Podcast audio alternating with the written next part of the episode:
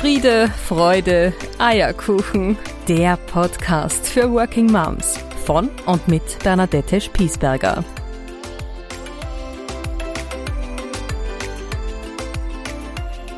Herzlich willkommen zu einer neuen Folge meines Podcasts Friede, Freude, Eierkuchen, der Podcast für Working Moms. Ich habe dieses Mal eine sehr spezielle Folge vorbereitet, nämlich wieder ein Interview. Dieses Mal aber nicht mit einer Working Mom, sondern mit einer ganz besonderen Frau in meinem Leben. Sie hat eine sehr spezielle Bedeutung. Es gibt sie nämlich, diese Engel, die einen begleiten, und einen solch einen Engel darf ich euch heute vorstellen, nämlich Doris Schildorfer, meine Hebamme, die mich bei meiner ersten Geburt und auch dann noch am Schluss meiner zweiten Geburt begleitet hat. Und es wartet ein sehr spannender Dialog zwischen uns auf dich, nämlich mit einem sehr speziellen Blickwinkel einer Hebamme auf das Thema Working Moms. Freu dich auf spannende und inspirierende Gedanken von Doris und lass dich einfach ein bisschen mitnehmen in diese andere Welt, in diesen Perspektivenwechsel.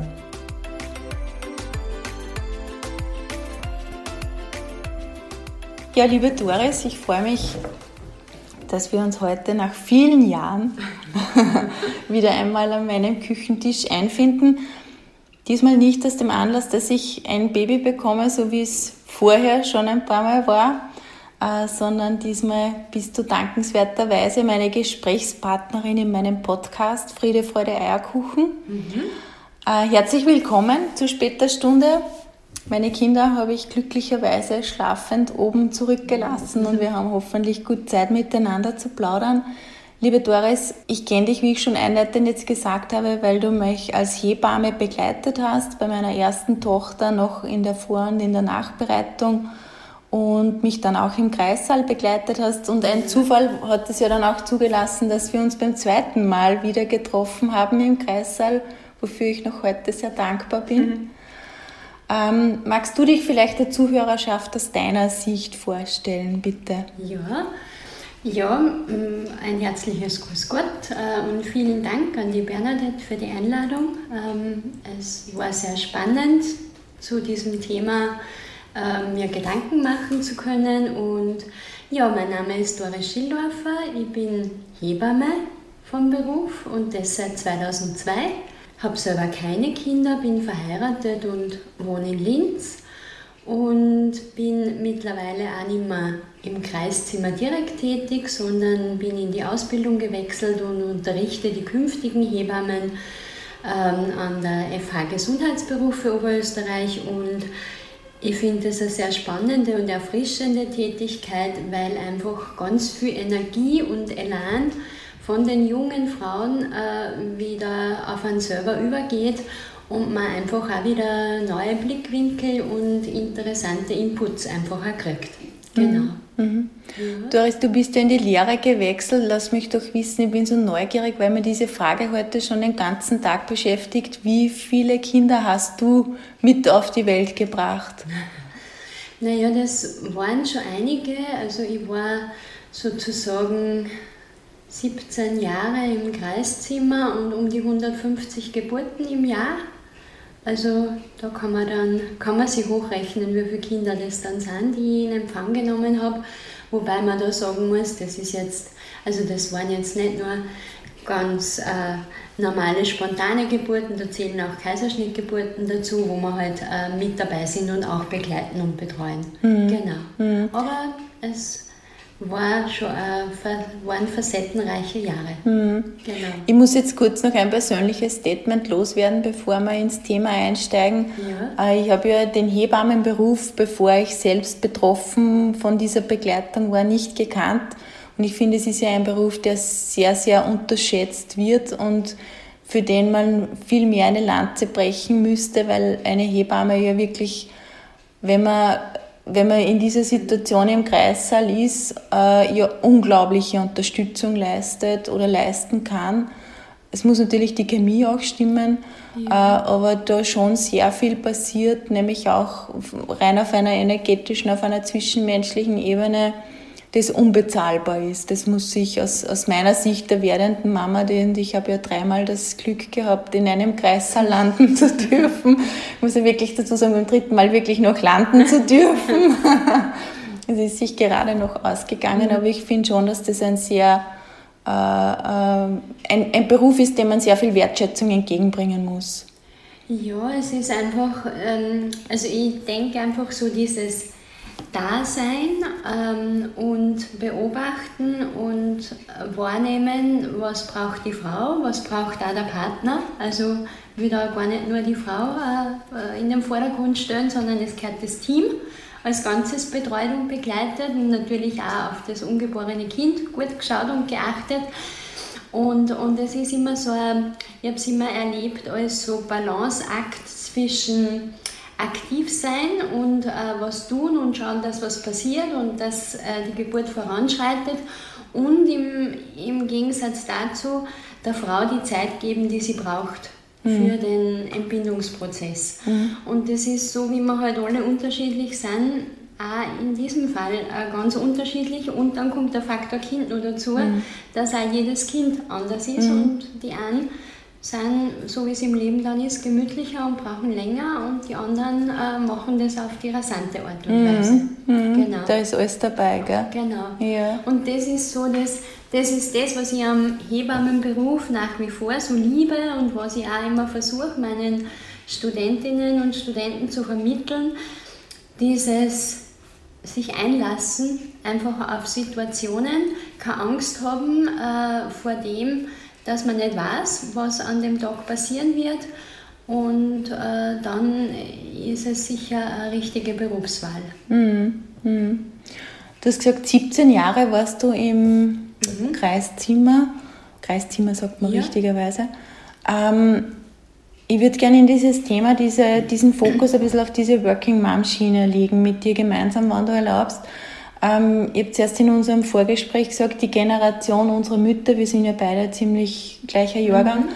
ähm, da war das ja zumindest bei den Müttern, die so in meinem Umfeld war, inklusive meiner eigenen, noch nicht so dieses Thema Berufstätigkeit und Familie unmittelbar unter einen Hut bringen zu wollen. Also da hat sich ja sehr viel gewandelt mhm. in den letzten Jahren bis jetzt, wo wir ja in einer Generation sind, wo es eigentlich schon eher äh, outstanding ist, wenn man sich dafür entscheidet, zu Hause zu bleiben mhm. bei den Kindern. Ja, also ich würde es mal so polarisierend ja. äh, ähm, artikulieren wollen, beschreiben wollen.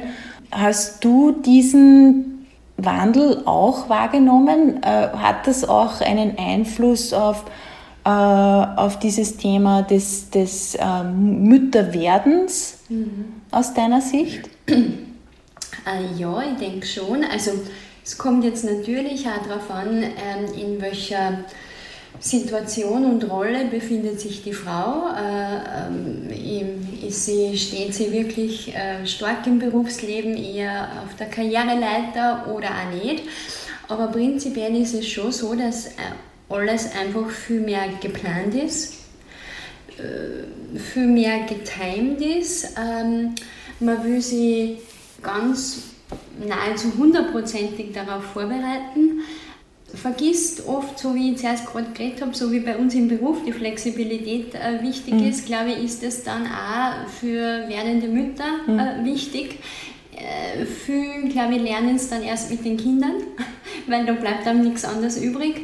Aber es ist auch eigentlich für die Geburt selber und ich denke auch schon für die Schwangerschaft gut, wenn man sich einfach auf den Prozess einlässt und ähm, schaut, was kommt. Und das, finde ich, hat sich schon auch gewandelt, dass man halt einfach aus bestem Wissen und Gewissen will man sich vorbereiten und will alles tun, dass das eine runde, schöne Sache wird und ist dann oft sehr vor den Kopf gestoßen, wann das halt dann nicht so geht, wie man sich es vorstellt. Mhm. Und das, ja, das hat sich schon verändert. Und mhm. so dieses, oft mal, wenn ich das jetzt einfach so sagen darf, den Hausverstand mhm.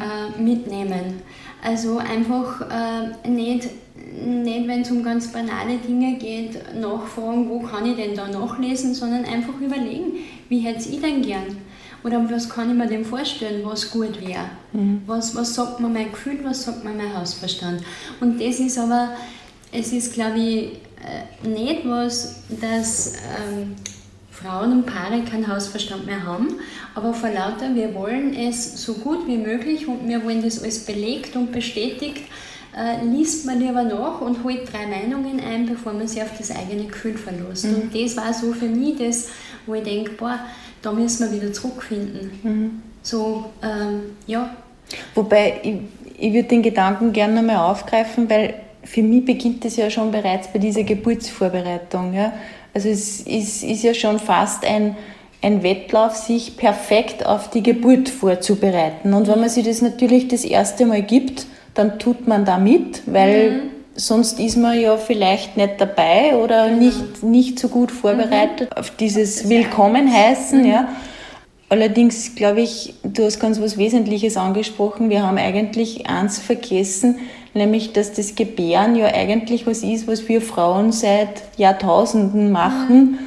Und wenn man sich ein bisschen auf das verlässt oder sich vertraut, vertraut drauf, ja. dass der Körper auch weiß, was er zu tun hat, weil er es eh schon öfters mhm. gemacht hat oder weil es ja viele in der Ahnenreihe gibt, die das schon mhm. getan haben, dann glaube ich auch, dass das ein, ein, eine gute, gesunde Grundvoraussetzung ja. auch ist. Aber wir sind halt in einer Zeit, wo alles perfekt sein muss. Ja, ja und perfekt und einfach eben strukturiert und, und, und eben so, wie du richtig gesagt hast, so gut wie möglich will man sich vorbereiten, weil man sich ja nicht den Vorwurf, Vorwurf machen will, jetzt habe ich den Kurs nicht besucht und wenn ich den besucht hätte, vielleicht wäre es dann anders gewesen.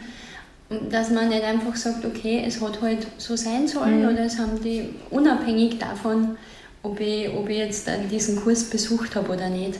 Mhm. Weil bei den Kursen, da sind wir wieder beim Thema, da gibt es ja auch die unterschiedlichsten Modelle und bei manchen sehr, sag mal, schnell Sieder-Kursmodellen, wenn ich das so ganz salopp ausdrücken darf, ist auch die Frage, wie viel nehme ich dann wirklich mit?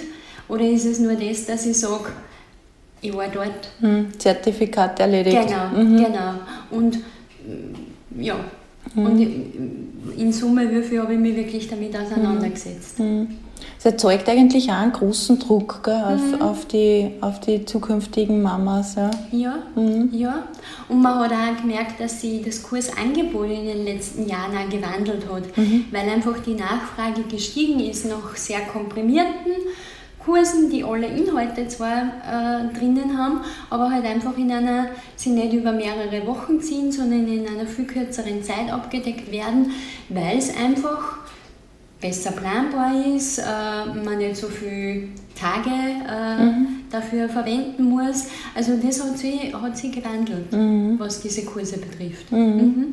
Du hast ja sehr viel gearbeitet, nicht nur im Kreiszimmer, sondern auch in der Vor- und Nachbetreuung von, mhm. von Müttern. Mhm. Ähm, wie hast du das wahrgenommen? Ähm, hast du gemerkt, einerseits die Mütter, man schreibt ihnen ja zu, sie werden immer älter, die Erstgebärenden. Ja. Ähm, hast du auch wahrgenommen, dass dann die Rückkehr in den Job schon wieder früher stattfindet? Oder äh, ist es also, immer nur die Entscheidung, zu Hause zu bleiben im Vordergrund, ist der Teilbild dazu? Also ich würde schon sagen, solange ich das mit den Frauen im Wochenbett miterlebt habe, natürlich ist dasselbe. Das sind so realistischerweise die, maximal die ersten beiden Monate und mhm. das ist dann schon lang, da hat man dann schon mhm. lang nachbetreut, aber da war, da war oft Arbeiten gehen noch nicht so ein Thema, wobei wir manchmal dann schon auch darüber geredet haben, wie, wie man das, vor allem auch wenn es ums Thema Stillen gegangen mhm. ist, wie kann man denn das eventuell dann auch handeln, wenn man äh, zumindest stundenweise, also ich habe es bei einigen Frauen erlebt, die dann gesagt haben, ich habe vor, zumindest ähm, auf geringfügiger Basis äh, in meinem Job, äh, vielleicht auch von zu Hause aus, mhm. aber einfach wieder ein paar Stunden zu arbeiten und wie, wie kann ich denn mit dem Stillmanagement äh, das dann handeln. Mhm. Das, äh, also das habe ich schon einige Male erlebt. Mhm. Was hast du diesen Frauen dann konkret empfohlen, wie sie das Thema angehen? Also für mich war einmal wichtig, dass ich gesagt habe, man soll einmal schauen, dass das Ganze gut ins Laufen kommt und ähm, dass man eine Sicherheit gewinnt und dass man einfach ähm, ja, mit dem Handling und auch mit dem Umgang mit dem Kind, das Lesen vom Kind, was braucht es, ähm, dass das einmal an erster Stelle stehen soll und dass man, wenn es dann darum geht, ähm, wieder ein paar Stunden arbeiten zu wollen, ist natürlich wichtig, einerseits Milch abzupumpen zum mhm. Beispiel, mhm. auf der anderen Seite aber auch ein gutes Netzwerk. Mhm. Also das ist unabdingbar. Also ich glaube, es ist für, für jede Frau, die es will, möglich, äh, bald wieder arbeiten zu gehen, ein paar, ein paar Stunden auf alle Fälle oder auch mehr, aber es braucht ein Netzwerk. Mhm. Und da ist dann die Frage, habe ich das in meinem familiären Umfeld, dieses Netzwerk, oder muss ich mir das irgendwie organisieren? Will ich das dann auch, dass mhm. da, keine Ahnung, ein Au-pair-Mädchen oder, oder so, wer kommt, oder ein Kindermädchen kommt, oder habe ich eine Mama, eine Schwiegermama oder einen Mann, der sagt, okay, wir teilen uns das. Mhm. Jetzt müssen wir natürlich über ein ganz wichtiges Thema aus meiner Sicht sprechen, ähm, das ich würde ich sagen, auch, auch selber ganz gut erlebt habe, der, wenn man im Arbeitsprozess ist, dann hat man einen gewissen Stresspegel. Mhm. Der hat Auswirkungen auf einen selber und dann eben auch auf, auf das Kind, einerseits auf das Ungeborene, aber natürlich dann auch auf das Baby, das dann auf der Welt ist. Mhm. Ähm, würdest du das auch bestätigen, dass das so gegeben ist? Du nickst jetzt, darum frage ja. ich dich jetzt. Ja. Nein, auf alle Fälle. Also das ist äh, so, wie man, wie du sagst, wenn man selber Stress hat, gibt man den Stress auch mhm. weiter an sein Umfeld und, mhm. und halt auch ans Kind. Ähm, und ja, da kann man dann einfach nur selber für sich selber entscheiden, ist es mir das wert? Mhm. Und vor allem muss man, glaube ich, auch nicht nur jetzt dann ans Kind denken, sondern auch an sich selbst. Ähm, sozusagen überwiegt das, dass mir die Arbeit gut tut, oder überwiegt der Stress und ähm, die, auch die gedanklichen ähm, Dinge, die, die sie abspülen, das schlechte Gewissen zum Beispiel, mhm. äh, dass ich sage, okay, ich bleibe im Arbeitsprozess. Also mhm. ich glaube, und das wird wahrscheinlich, ich kann das aus persönlicher Sicht nicht beurteilen, aber das werden halt auch immer so auf und ab sein, mhm. weil es wird halt Phasen geben, wo das leichter geht, weil alles locker flockig läuft, und dann gibt es halt einmal, und wie es halt so im Leben ist, kommt nicht, meist nicht nur ein Ding, sondern wann was ist, kommt halt gleich mehr, und dann muss man schauen, wie geht man damit um und kann man da durchtauchen, oder, und auch da denke ich mir wieder, ist wieder das Netzwerk das Wesentliche mhm. und das Verständnis vom Umfeld. Mhm. Ich glaube, das ist auch was Wesentliches, weil wenn der Partner sagt, eigentlich mag ich eh nicht, dass du arbeiten gehst, und jetzt ähm, siehst, was du hast davon, dann natürlich wird es ähm, wird's nicht gut mm. funktionieren. Mm. Ja, da bin ich, glaube ich, wieder beim, bei, meinem, bei meiner Ansicht, dass man Working Mom nie alleine ist, sondern Working Mom heißt eigentlich immer eine Teamleistung zu sein. Ja. Oder zumindest würde ich es so formulieren, es ist im Idealfall eine Teamleistung. Mhm. Es gibt natürlich sehr viele alleinerziehende Mütter, die meine allergrößte Hochachtung haben, ja. wenn sie das ganz alleine äh, mhm. machen. Das muss ich auch an dieser Stelle erwähnen. Aber ich kann es nur aus meiner Rolle sagen, Working Mom bin ich, ja, aber ich bin es nie alleine gewesen mhm. und bin ich auch heute nicht, mhm. weil sonst würde das ja alles gar nicht funktionieren. Und du hast vollkommen recht, man braucht ein gutes Netzwerk und vor allem Menschen, denen man vertraut, ja, und die ja. dieses kleine Wesen ja genauso lieben, wie man es selbst liebt, weil nur dann kann man auch wirklich im Job seinen, seine Frau stehen in, in ja, diesem Fall. Ja. Ich denke auch, sonst kann man gedanklich, glaube ich, gar nicht äh, bei der Arbeit sein, mm, oder? Wenn, mm, wenn, man, genau. wenn man immer die Sorge hat, hoffentlich funktioniert das alles. Genau. Mhm. Doris, lass uns bitte nochmal zu den siebzehn Jahren zurückkommen. Ja. Ähm, mich würde nämlich die andere Perspektive auch noch interessieren. Wie hat sich denn deine Rolle als Hebamme gewandelt in diesen siebzehn Jahren, wo sich das Rollenbild der Frau ja gewandelt mhm. hat? Mhm. Ja? Wie hat sich das gewandelt? Ähm, ich würde sagen, ähm, die Ansprüche sind höher geworden. Mhm. Ähm, sowohl eigene Ansprüche an den Beruf und an das, was man halt ähm, umsetzen will. Und man lernt natürlich auch aus der Erfahrung.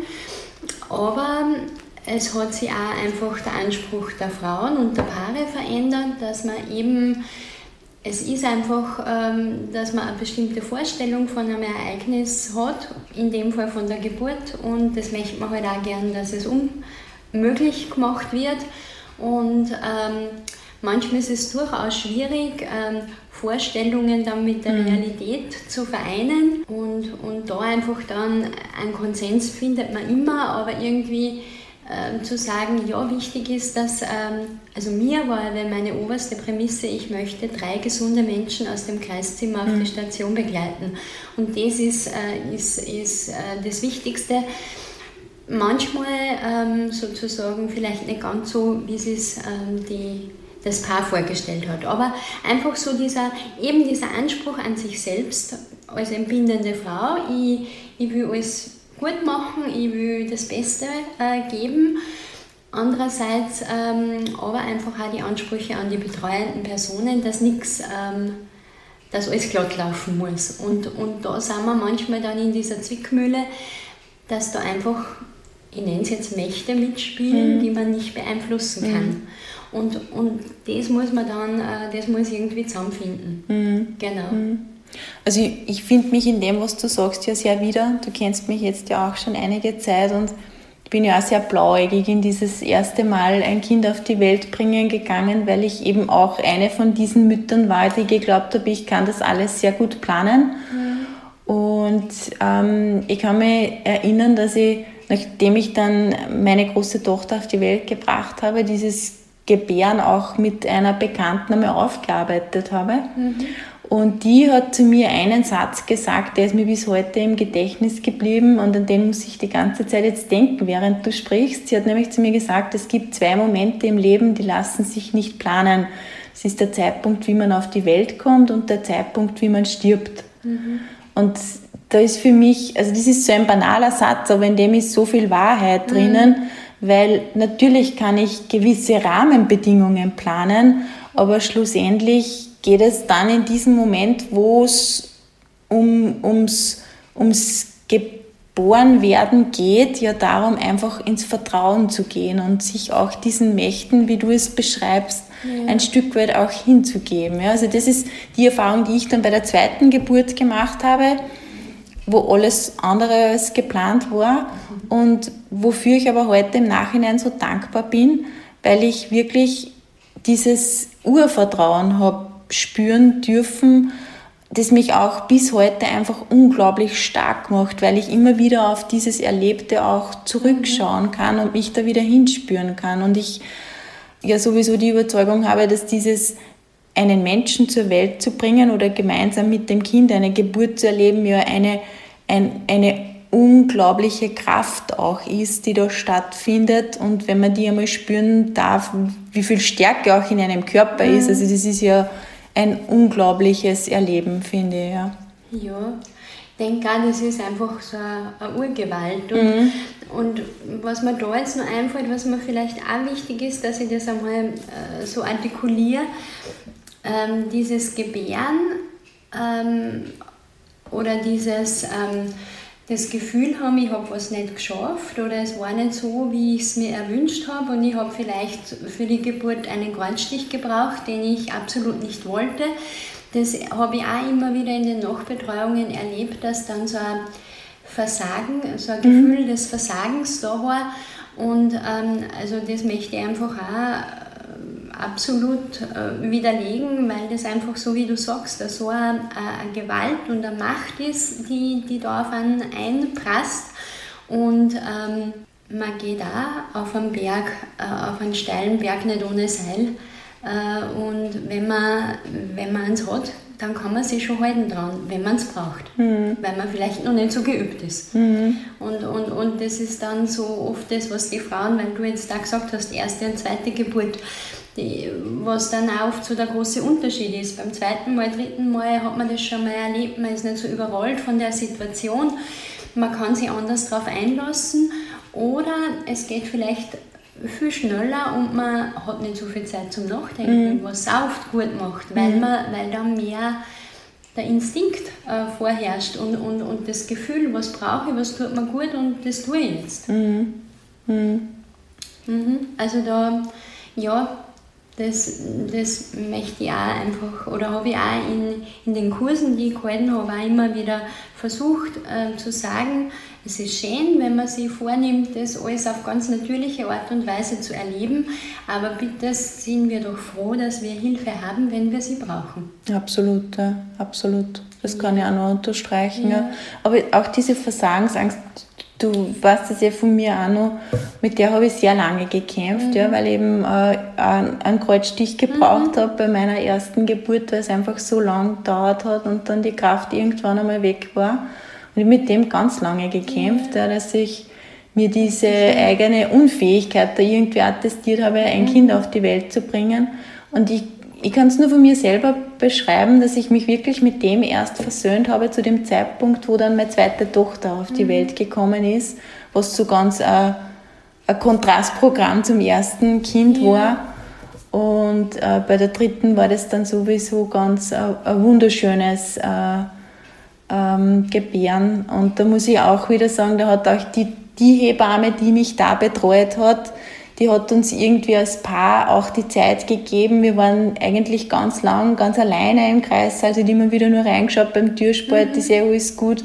Aber das war auch ein, so ein, ein wunderschönes Miteinander, ja. Ja, was einfach wirklich da stattfinden ja. hat dürfen. Für das bin ich unendlich dankbar, dass da auch äh, dieses Gespür auch dieses Menschen da war, den ich ja nicht kannte und genau zwei Stunden in meinem Leben getroffen ja. habe.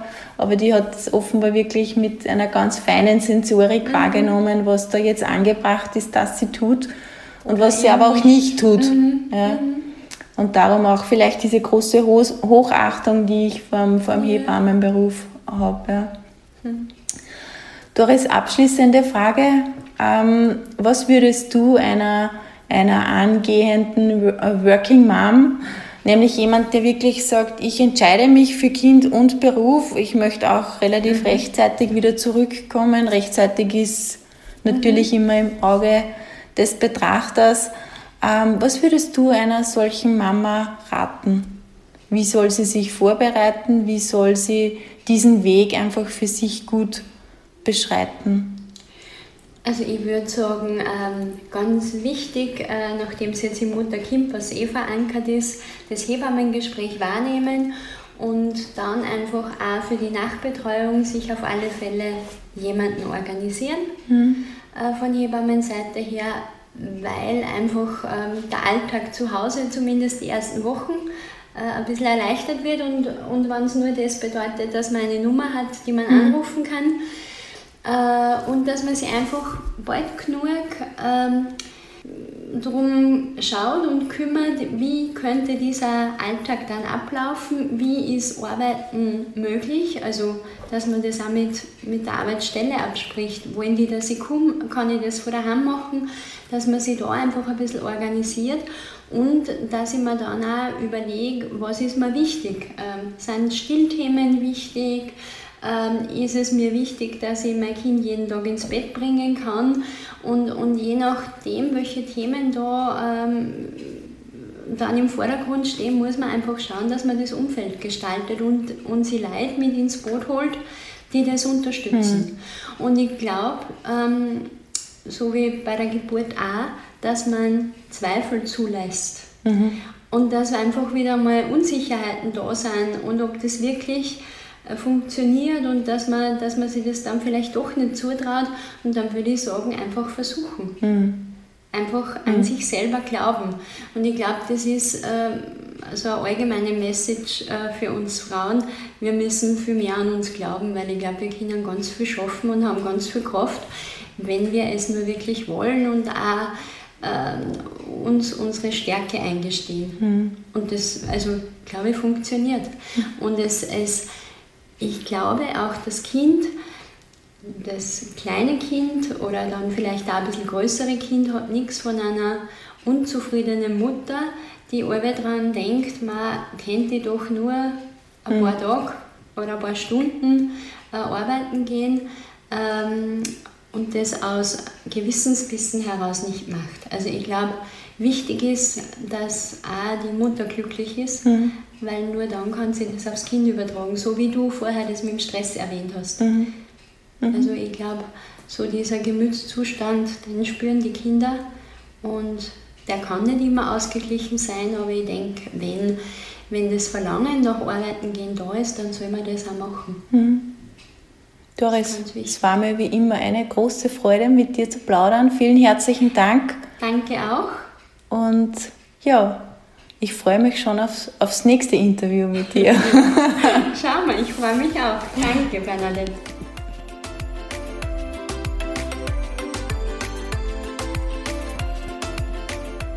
Ja, ich hoffe, du hast dir aus diesem Dialog, aus diesem Gespräch sehr viel mitnehmen können.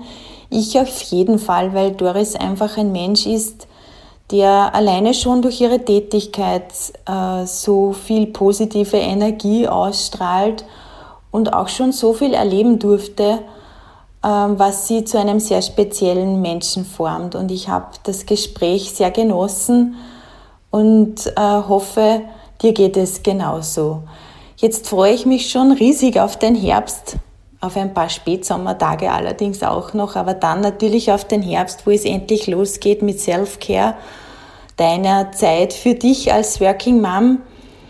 Und schau doch immer wieder gerne vorbei auf unserer Webseite, was sich dazu tut, beziehungsweise melde dich auch gerne für den Newsletter an oder verlinke dich mit mir in den sozialen Netzwerken, damit du da immer up-to-date bist und weißt, wenn es dann tatsächlich losgeht. Ich freue mich schon sehr auf dich in meiner nächsten Podcast-Folge, wünsche dir eine gute Zeit bis dahin und denk immer dran, bei jedem kleinen Stolperer und Ausrutscher aufstehen, Krone richten und hoch erhobenen Hauptes geh deinen Weg als Working Mom. Auf bald und eine gute Zeit!